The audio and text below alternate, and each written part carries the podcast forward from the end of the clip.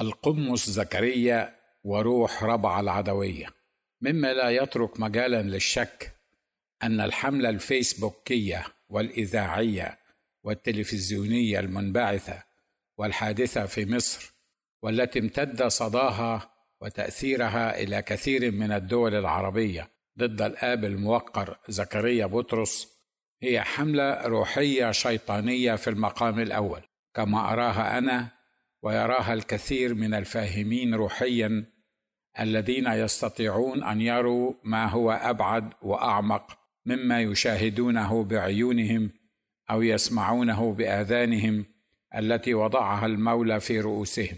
من صيحات واتهامات وتحليلات في الصحف والجرائد والمجلات والإذاعات والتلفزيونات وذلك فيما يختص بالضجة المفتعلة الكاذبة ضد أحد تسجيلاته التي سجلها منذ أكثر من عشرة سنوات والتي أثق بل وأنا على يقين أن الغالبية العظمى ممن يدلون بدلوهم في هذا الأمر حتى من الصحفيين والمذيعين لم يشاهدوها ولا يعرفون ما الذي سجله أو أذاعه الأب زكريا يومها والذي تسبب في كل هذا الهيجان والفوران الإسلامي الفيسبوكي. وفي بداية مقالي هذا أريد أن أوضح عدة نقاط أرى أنه لا بد من توضيحها. واحد هذا المقال ليس للدفاع عن الأب زكريا لا لتبرئته ولا لإدانته على ما نسب إليه أو ما قاله بالفعل ولا حتى محاولة مني لتهدئة الأجواء الملتهبة حول هذا الموضوع الخطير. ففي رأيي الخاص أن الأب زكريا لا يحتاج لمن يدافع عنه لأن لديه منبره الذي يستخدمه ليقول به ما يحلو له. وأنا لست في مكان الناقد لما قاله أو القاضي المكلف منه أو من الناس لأتناول قضيته بالفحص أو الحكم فيها. وما أنا إلا بصحافي مطالب أمام الله وأمام قراء الأعزاء بأن أكتب لهم ما يمليه علي ضميري وقناعاتي ودراستي وتحليلي للأمور الحادثة حولي لإعلامهم وتبصيرهم بما أراه أنا على الأقل من وجهة نظري لفائدتهم ومصلحة الجميع مسيحيين ومسلمين. اثنين أنا أرفض رفضا باتا الإساءة إلى أي دين أو مجرد شخص عادي ينتمي لأي دين أو ملة. وبالأحرى إلى أي رسول لأي دين يؤمن أتباع هذا الدين أو ذاك بأنه رسول من عند الله. حتى لو لم أكن أنا مؤمنا من الأصل بأنه دين أو بأن رسول هذا الدين أو ذاك هو حقا رسول الله.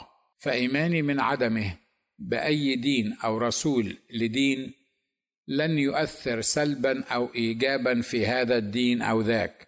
وأيضا لا يحل لي إيماني من عدمه الإساءة له بأي شكل من الأشكال ولأي سبب من الأسباب. فالإساءة لشخص ما كما علمنا كتابنا المقدس العظيم هي خطية ضد المساء إليه وضد المولى تبارك وتعالى وضد الشخص المسيء نفسه. بشرط أن يكون مفهوم وتعريف الإساءة هو التعريف الصحيح. وفقا لما دونه العلي سبحانه في كتابه الوحيد التوراة والإنجيل كما نؤمن نحن المسيحيون جميعا. ولتوضيح هذه النقطة المحورية بالذات على سبيل المثال فقد علمنا كتاب الكتب على فم سيد الأرض والسماء المسيح يسوع تبارك اسمه في موعظة الجبل المفهوم الصحيح للإساءة وهو الشتيمة أو التحقير من شأن شخص ما بوصفه مثلا بأنه غبي بمعنى أنه صاحب رأس فارغ من كل ما هو مفيد ونافع له وللآخرين أو بوصف شخص ما بأنه أحمق وجاهل. قال المسيح تبارك اسمه في موعظته على الجبل قد سمعتم أنه قيل للقدماء لا تقتل ومن قتل يكون مستوجب الحكم. وأما أنا فأقول لكم أن كل من يغضب على أخيه باطلا يكون مستوجب الحكم ومن قال لأخيه رقى أي يا غبي أو يا صاحب الرأس الفارغ يكون مستوجب المجمع ومن قال يا أحمق يكون مستوجب نار جهنم. ثلاثة أنا أرفض الإرهاب بكل صوره وأشكاله وخاصة الإرهاب الديني سواء كان منبعه حكومة أو أفراد أو جماعات دينية متطرفة أو مسالمة. أرفض ذلك الإرهاب الذي يحرم بالقوة والعنف على الناس التفكير فيما يسمعونه أو يقرؤونه وما يلقى في آذانهم وعيونهم وعقولهم من خبيث القول كاذبه لتحريضهم على كراهية الآخر وعلى قتل وتهديد وإرهاب وتنفيذ ما تلقنوه منذ نعومة أظفارهم دون فهم أو فحص. مثل اعدوا لهم ما استطعتم من قوة ومن رباط الخيل ترهبون به عدو الله وعدوكم أو من تعتبرونه أو تظنونه عدو الله وعدوكم وأن يدافعوا ضد ما يفهمون أو ما يقتنعون بأنه إساءة لتعاليم دينهم أو نبيهم وإقناعهم بالدفاع عنه بأيديهم إن استطاعوا إلى ذلك سبيلا. ولعل ما جعلني أجزم أن الحملة ضد الآب زكريا هي حملة شيطانية روحية لها علاقة مباشرة بروح ربع العدوية الصوفية الشيطانية ما يلي. ألف سواء فهمنا أو لم نفهم قبلنا أو لم نقبل اقتنعنا أو لم نقتنع. فإننا نعيش في عالم روحي وكل ما نراه أو نلمسه أو نشمه أو نسمعه وفقا لتعاليم كتاب الله الكتاب المقدس ما هو إلا أفعال أو ردود أفعال لمكونات هذا العالم الروحي. فوفقا لما دونه القادر القدير في كتابه الوحيد التوراة والإنجيل. يقول سبحانه وبحصر اللفظ أن الله روح. والملائكة الخادمة له أرواح والإنسان روح تسكن في جسد والشياطين أرواح ساقطه وهناك عدة أرواح ذكرها المولى تبارك اسمه في كتابه التوراة والإنجيل. تعمل مجتمعة أو منفردة حتى تغوي وتضل وتقتل وتخيف وتخدر الناس بنوم عميق.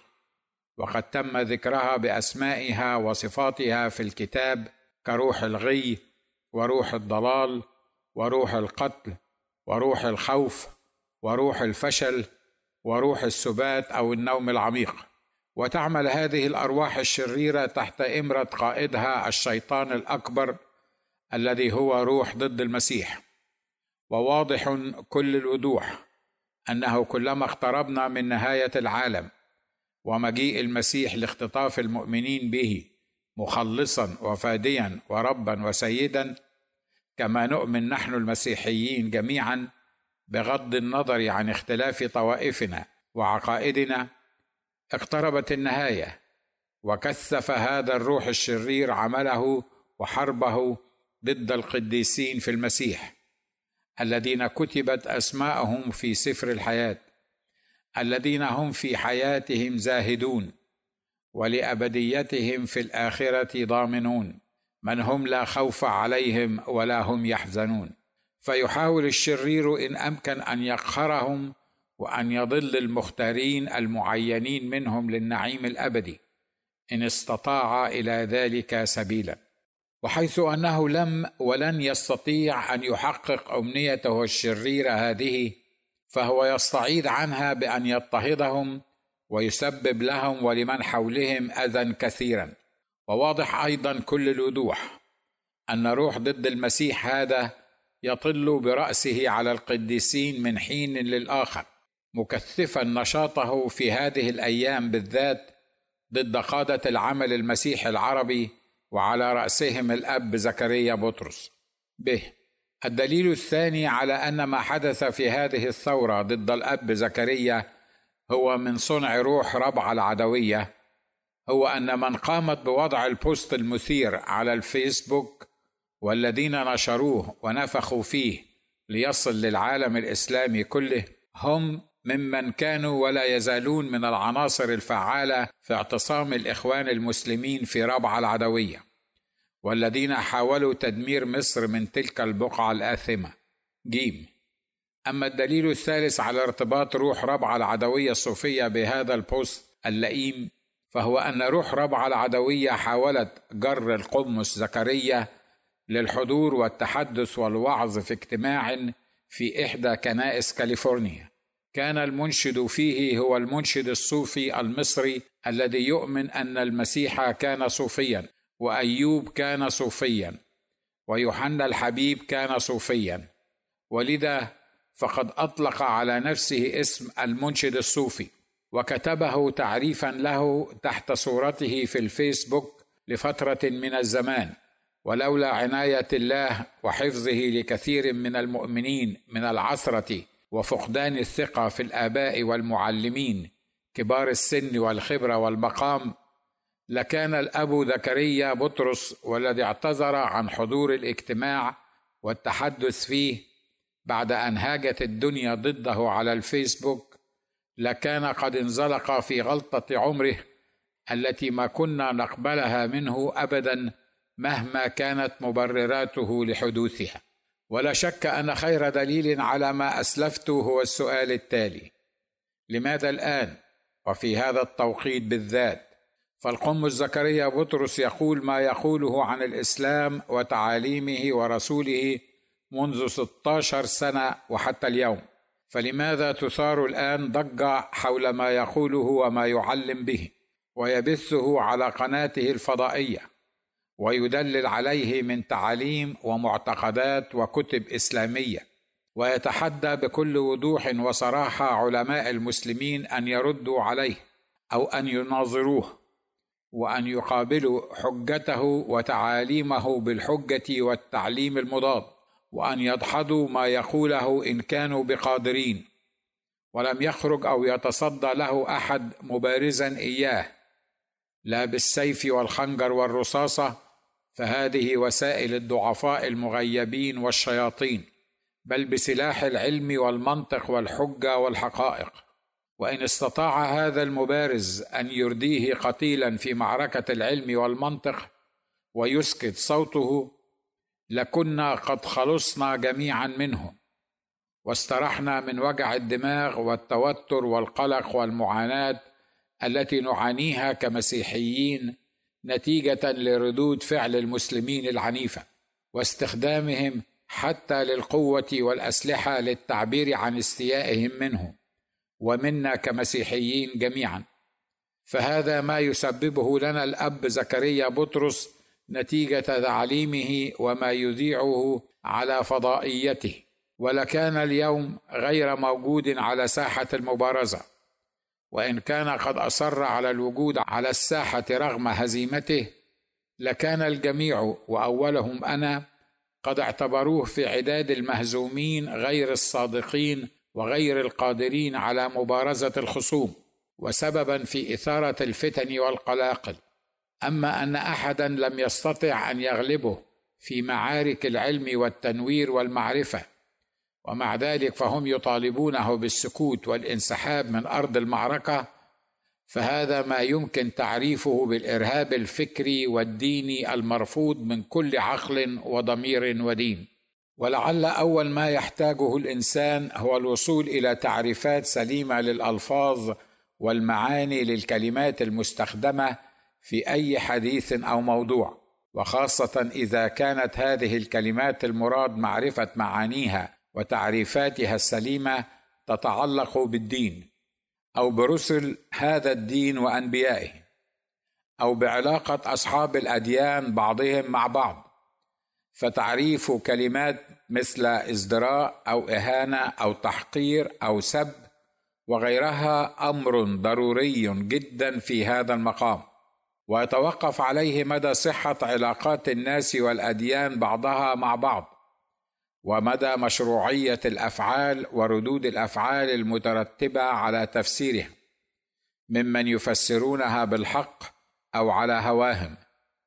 وخاصة إذا كانت هذه الأفعال وردود الأفعال هي أعمال عنف وقتل وتكسير للمحال والمصالح وإيذاء لخلق الله المسالمين ممن لا ناقة لهم ولا جمل في الأمر كله.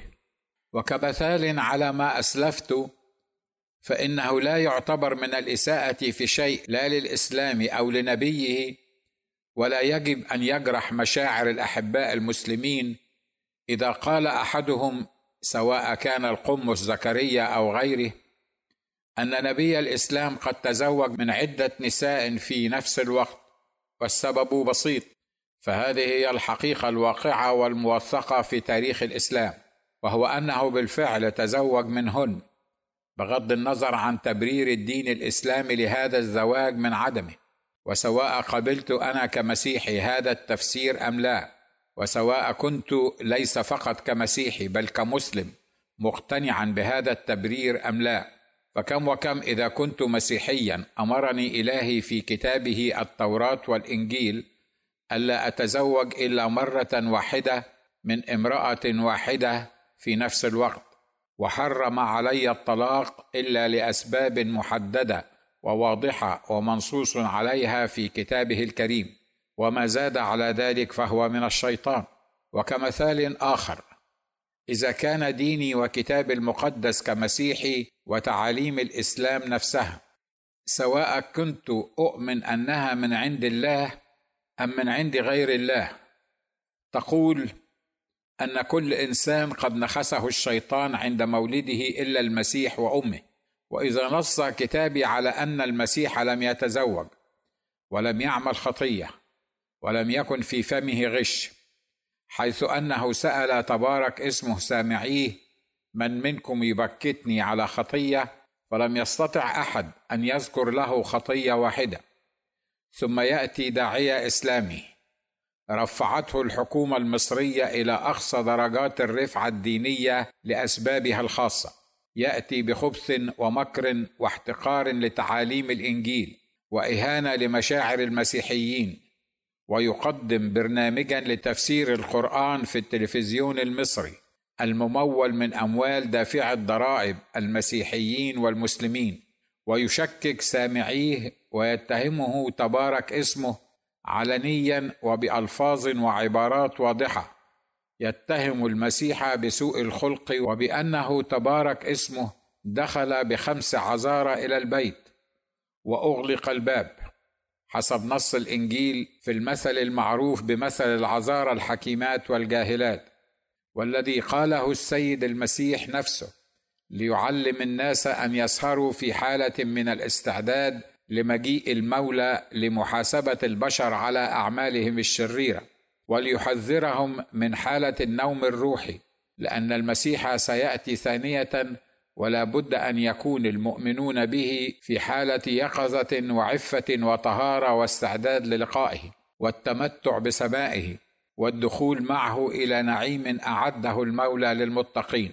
وقد شبهت الكنيسة كلها بأنها عذراء عفيفة مزينة لرجلها أي المسيح يسوع تبارك اسمه.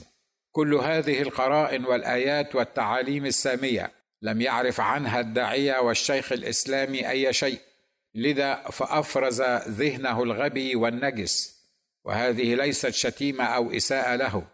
إنما وصف كتابي ورد عن أمثاله في الكتاب المقدس ممن يتكلمون ويعلمون بأشياء كتابية مسيحية وهم لا يعرفون عنها وعن قدسيتها شيئا.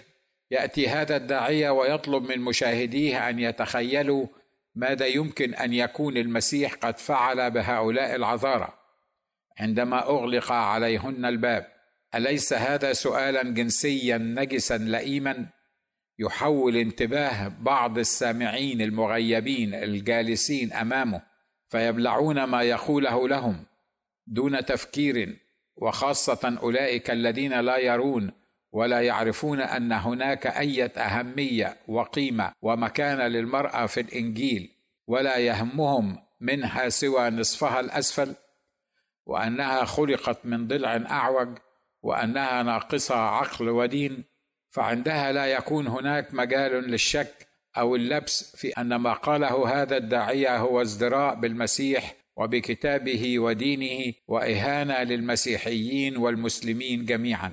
الفاهمين من هو المسيح والعارفين أنه ما من إنسان أو نبي عاش حياة طاهرة على الأرض سواه وأن كل منهم احتاج لمن يغفر له ذنبه ويرفع عنه وزره الذي انقض ظهره. وعليه. فلا بد من التشخيص السليم لحالة كهذه التي نحن بصددها. ولو قال الأب زكريا بطرس في الفيديو الذي أهاج الدنيا وأقامها ولم يقعدها ولا بد من دراسة ما قاله ومعرفة إلى أي قسم من الحديث ينتمي ما جاء بالفيديو.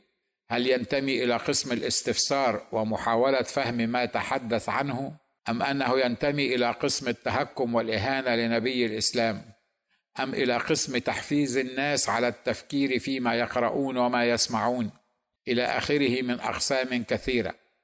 وعندها فقط نستطيع أن نعرف العلاج الصحيح لمثل هذه الأحداث والأقوال والفيديوهات والتعاليم مسيحية كانت أم إسلامية. ولا بد من اتفاقنا مسيحيين ومسلمين على عدة نقاط للوصول للتشخيص السليم وبالتالي للعلاج الجذري الناجح للأمور. ومن تلك النقاط على سبيل المثال لا الحصر. ألف لابد من وجود رجال أو قل علماء حكماء يفهمون في الدراسات المسيحية والإسلامية ومشهود لهم من الطرفين المسيحي والإسلامي ليحكموا في مثل هذه الأقوال والبرامج والفيديوهات والمواد الدراسية التي تلقن للصغار والكبار في الكتاتيب والمدارس والمعاهد الأزهرية والحكومية والجوامع والكنائس فلا هي تنفعهم في الدنيا ولا هي تقيهم عذاب القبر والنار بل تزج بهم في جهنم في الآخرة. به. لابد لهؤلاء العلماء الحكماء أن يضعوا لنا تعريفات لكلمات مثل إساءة وازدراء وأن يضربوا لنا الأمثلة على ما يعتبر إساءة وما لا يعتبر إساءة. وأن يوضحوا هل يعتبر الاستفسار والسؤال عن تعاليم أو ممارسات دينية في دين الآخر والتي هي غير مقبولة لبعض العقول الإنسانية المعاصرة إساءة أم مجرد استفسار؟ وما هي الحدود والفواصل بين ما يعتبر إساءة وما يعتبر استفسارا؟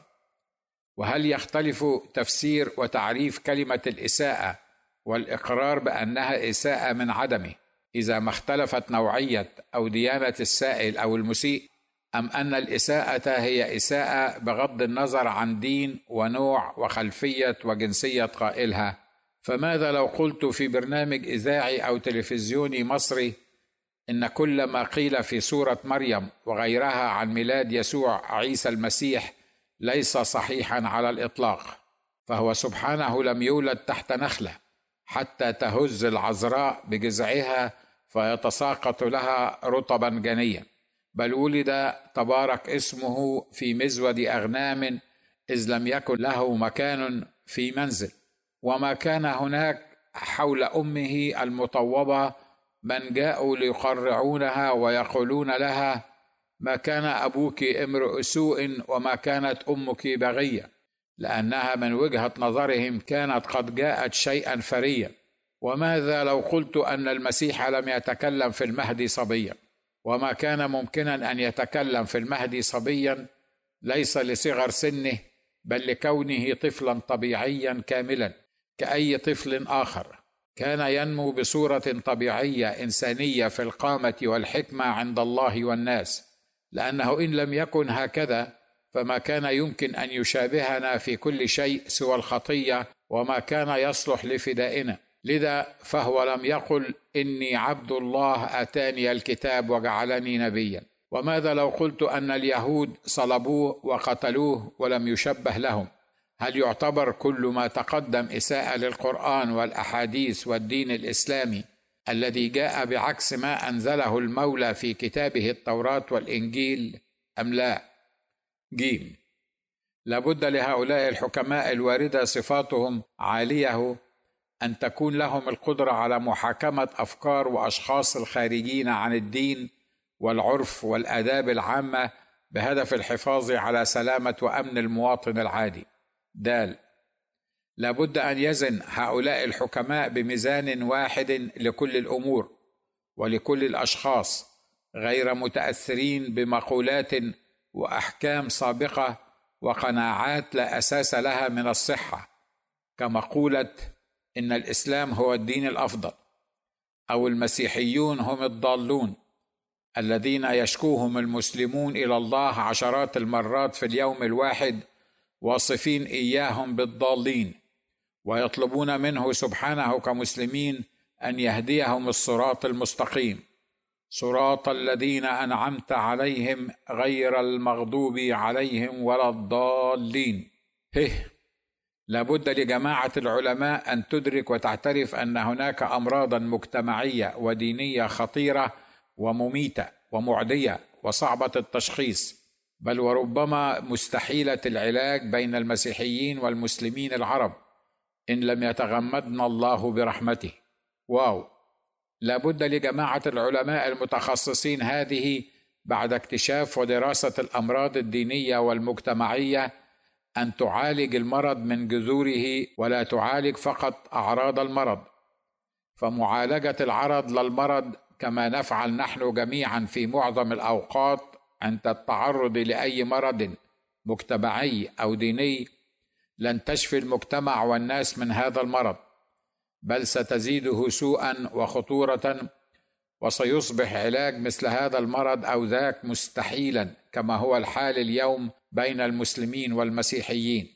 حتى لو أنكر ذلك رجال الدين من الطرفين فعلاج الأمراض لا يكون بإخفاء الحقائق واستخدام المسكنات والقبلات واللقاءات والهتافات.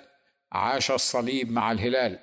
فما كان هناك يوما واحدا عاش فيه الصليب مع الهلال في كل تاريخ مصر منذ الفتح الإسلامي لها وإلى الآن ولا حتى في ثورة 19 حين أطلق فيه سرجيوس الكاهن هذا النداء. بل ما كان هذا الشعار ليدل إلا على مدى ما وصل إليه المسؤولون الكنسيون والمسيحيون جميعا من جبن وخوف من المسلمين وتملق ومداهنة لهم. إن أعجب ما حدث في أمر فيديو الآب زكريا الذي أهاج الدنيا ضده وضد المسيحيين عموما وخاصة ضد الاقباط الأرثوذكس منهم هو ردود أفعال المسلمين والمسيحيين وهو يشابه مع الفارق في التشبيه أولئك الذين كانوا يسيرون في درب الصليب. يوم أن كان المسيح يحمل صليبه ذاهبا في طريق الآلام ليصلب. ومع أنني لا أشبه المسيح بأي إنسان على الأرض مهما كانت عظمته وخدمته وعطاؤه للبشرية إلا أن نوعيات البشر التي كانت تسير بجوار المسيح مخلص العالم كانت تضم عدة مجموعات. ألف أناس كانوا يبكون على ما لا يعلمون يظنون أن بكاءهم وعويلهم سيبينان مشاعرهم للسيد وتعاطفهم معه وتأييدهم له. وهم لا يعلمون أن طريق الآلام الذي اختار السيد أن يسير فيه بمحض إرادته كان بسبب محبته لهم واهتمامه بخلاص نفوسهم واعتبار ذلك سرورا لنفسه. فمن أجل السرور الموضوع أمامه احتمل الصليب مستهينا بالخزي. به. أناس كانوا يهتفون أصلبه أصلبه. وهم لا يعلمون لماذا يصلب. وأي ذنب ارتكب لكي يصلب. هل لأنه وبخ الكتبة والفريسيين من كتبهم وكشف لهم ضلالهم وشرهم من كتبهم لذا أصبح يستحق أن يصلب ويهدر دمه؟ جيم. أناس لهم مصالح يدافعون عنها ويخشون ويخافون على مصالحهم من ردود أفعالهم وشرهم وعدوانهم عليهم. وتكسير محالهم وحرق كنائسهم وإفساد خططهم البشرية. دال أناس كل ما يهمهم هو مجاملتهم لأصدقائهم ولرجال ونساء يختلفون عنهم ومعهم في الدين والعقيدة ويغالون في مدحهم وعلاقاتهم الأخوية الحميمة وهم يعلمون أن هؤلاء الأصدقاء يبتغون أن يعيشوا وهم الأعلون. وأن يحتفظوا بهم كمسيحيين دافعين للجزية عن يد وهم صاغرون. هه. أما أغرب الكل فهم أناس يتقمصون دور البطولة في مثل هذه المناسبات ويتكلمون باسم الطائفة الأرثوذكسية التابع لها الأب زكريا بطرس.